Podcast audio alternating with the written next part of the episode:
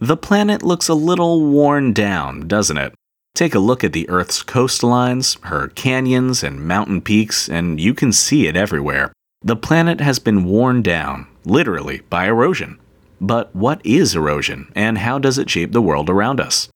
Erosion is the wearing away of the land by forces of nature.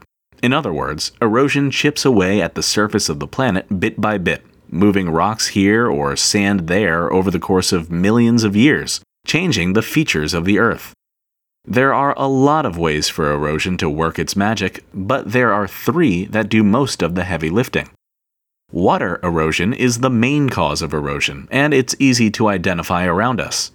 Rivers at the bottoms of canyons, waves crashing onto the shore, these are all examples of erosion.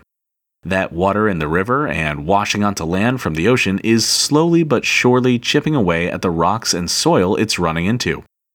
And it's not just rivers and the sea. Rainfall can erode, albeit slowly, and flooding can also cause erosion, though at an accelerated pace. Wind is another force of erosion. A stiff breeze blowing against a rock isn't going to do much, but multiply that by millions of years and you'll see the difference. Wind can erode in two ways. It can pick up loose rock particles or sand and blow them away, eroding by subtraction, or it can use those particles and smack them into bigger rocks, eventually breaking up those bigger rocks and sweeping away the tiny bits left over. Finally, there's glaciers, giant hunks of ice that slowly shift across the land. A glacier's long, slow march upon the Earth can leave a surprising amount of change in its wake. Sometimes a glacier will push up the land in front of it, while other times it will form mountains from accumulated sediment. And there you have it.